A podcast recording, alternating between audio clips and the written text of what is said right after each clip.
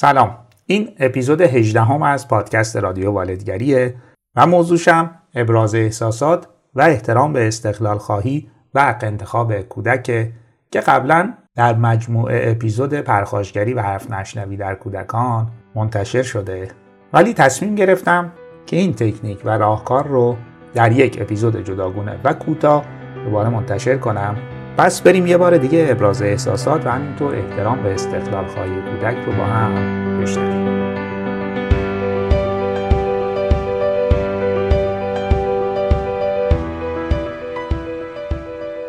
مورد بعد یا تکنیک بعدی محبت کلامی و جسمانیه. شاید کم خرجترین و دم دست این کاری که یه والد می‌تونه انجام بده این باشه که به فرزندش محبت کلامی و جسمانی زیاد شاید خودتون هم بدونید که چه کلمات و جملاتی بر روی فرزندتون تاثیر مثبت داره و عشق و محبتتون رو بهش انتقال میده. ولی بعضی از کلمه ها و جمله ها خیلی روی احساس ارزشمندی و دوست داشتنی بودن کودک اثر داره. مثل اینکه به کودک بگید دوستش دارید بگید عزیز شماست بگید برای شما مهمه بگید خوشحالید که فرزندتونه بگید که یه هدیه بزرگ و ارزشمند زندگی شماست. و اینکه محبت جسمانی زیادی بهش بدید در آغوشش بگیرید نوازشش کنید آروم خلخلکش بدید ببوسید ماساژ بدید با هم غلط بزنید کنارش بشینید و در آغوشش بگیرید. وقتی مشغول بازی یا انجام یه تکلیف یا یه کار خاصیه یه دستی به سرش بکشید یا یه ضربه آرومی به شونش بزنید. تمام این نوازش های کلامی و جسمانی تاثیرش رو روی احساسات و عواطف و در نهایت رفتارهای کودک می‌ذاره.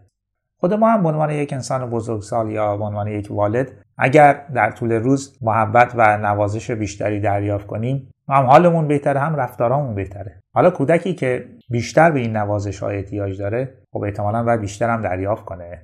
که نتیجه این نوازش ها رو هم در حال کلیش و رفتارهاش میشه دید.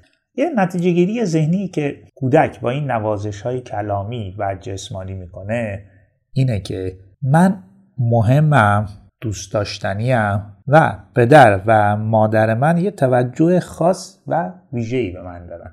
این یک نتیجه گیری خیلی مهمه در ساختار روانی کودک. این نتیجه گیری های خوب و مثبت کودک کمکش می‌کنه که هم احساسات و عواطف مثبت بیشتری رو تجربه کنه و هم همکاری بیشتری با آدمای دور برش از والدین بگیرید تا دیگران داشته باشه. پس از این ابزار دم دست و کاملا رایگان به سادگی نگذرید و ازش خوب استفاده کنید. خب بریم سراغ مورد بعد یا راهکار شماره سی احترام به حریم شخصی استقلال طلبی و حق انتخاب کودک.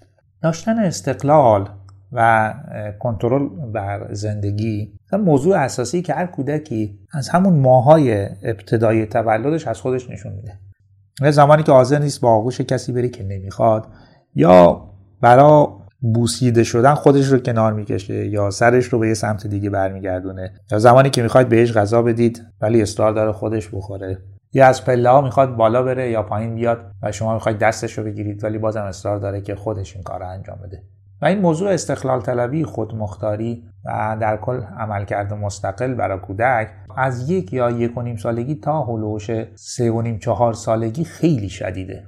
و اگر پدر و مادر متوجه این موضوع نباشن که این دوره رشدی یک دوره خیلی خاصه که باید استقلال خواهی کودک رو به رسمیت بشناسن می‌تونه رابطه والد فرزند رو به یک جنگ قدرت تمام ایار تبدیل کنه. اولین کسی هم که گفت این دوره رشدی دوره استقلال خواهی کودکه اریک اریکسون روانشناس بزرگ قرن بیستم بود که نظرش این بود که اگر پدر و مادر و اطرافیان استقلال خواهی کودک رو و میل به عملکرد مستقل رو در کودک به رسمیت نشناسن و جلوی اون رو بگیرن و باش مبارزه کنن چیزی که می‌تونه برای کودک اتفاق بیفته احساس شرم خجالت و در نهایت احساس ناتوانیه. چیزی که می‌تونه پایه و منشه تولید احساسات منفی بعدی مثل استراب و خشم و عصبانیت و حتی چیزایی مثل وسواس هم باشه. احساساتی که حالا چون جلوی عملکرد مستقل رفتار مستقل گرفته شده می‌تونه تبدیل بشه به لجبازی می‌تونه تبدیل بشه به نافرمانی حرف نشنوی و پرخاشگری در ده. پس این عملکرد مستقل یا استقلال های کودک رو قراره به رسمیت بشناسیم. بذارید چند تا مثال هم بزنم که بگم منظورم از این استقلال خواهی کودک چیه و چطوری بهتره باهاش رفتار کنید. فرزند نوپاتون استار داره که خودش به تنهایی آب یا غذا بخوره. شما می‌تونید یه لیوان پلاستیکی براش تهیه کنید. همیشه هم آب کمی داخلش بریزید. و اجازه بدید فرزندتون خودش آب بخوره. یا با یه فضایی که براش فراهم می‌کنید اجازه بدید خودش به تنهایی غذا بخوره. حالا هر چقدر طولش بده یا هر چقدر که خودش رو کثیف کنه. چون اون طول دادنه یا کثیف شدن که اصلا اهمیتی نداره. موضوع اینه که کودک رفتار مستقلانه ای که می‌خواد انجام بده رو بتونه انجام بده. یا فرزندتون بر روی پوشیدن یه لباس خاص اصرار داره. یا اینکه یه لباسی رو که خیلی دوستش داره رو می‌خواد بیشتر مواقع اون تنش باشه. به دلیل که این موضوع به هیچ کسی آسیبی نمی‌زنه. بهتر حق انتخابش رو و استقلال در نظرش رو بپذیرید. چون اصلا موضوع مهمی نیست که بخواید جلوش بیسید و اعمال نظر بکنید. یا ممکنه فرزندتون کلاس هنری یا ورزشی خاصی ثبت نام کنید. ولی فرزندتون دوست نداشته باشه اون کلاس رو بره. یا بدون انگیزه کلاس رو میره. و اصرار هم داره که این رشته رشته مورد علاقش نیست. در این موقعیت احتمالا حرف و حق انتخاب کودک رو باید بهش توجه کرد. و حتی در موردش با کودک گفتگو کرد نه اینکه به زور و با فشار کودک رو مجبور کنید. اون کلاسی رو که شما براش در نظر گرفتید یا فکر می‌کنید براش مفیده رو با زور اجبار بره.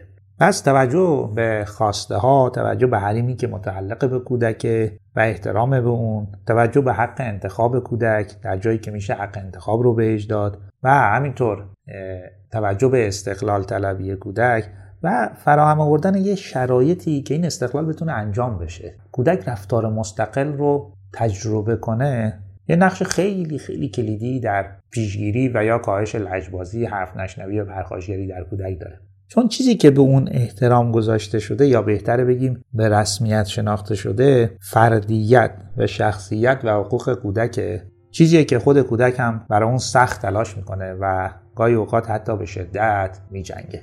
حالا شما در یک اداره یا در یک سازمان هم وقتی رئیس یا مدیریت هیچ حق انتخابی و اختیاری برای کارمندان قائل نشه و عملکرد مستقل رو از اونا بگیره و انتظار داشته باشه که همه دقیقا طبق نظر او و دستورالعمل او عمل بکنن مشخصه که یک خشم عصبانیتی در کارمندان ایجاد می‌کنه که می‌تونه به لجبازی یا نافرمانی در محیط کار منجر بشه.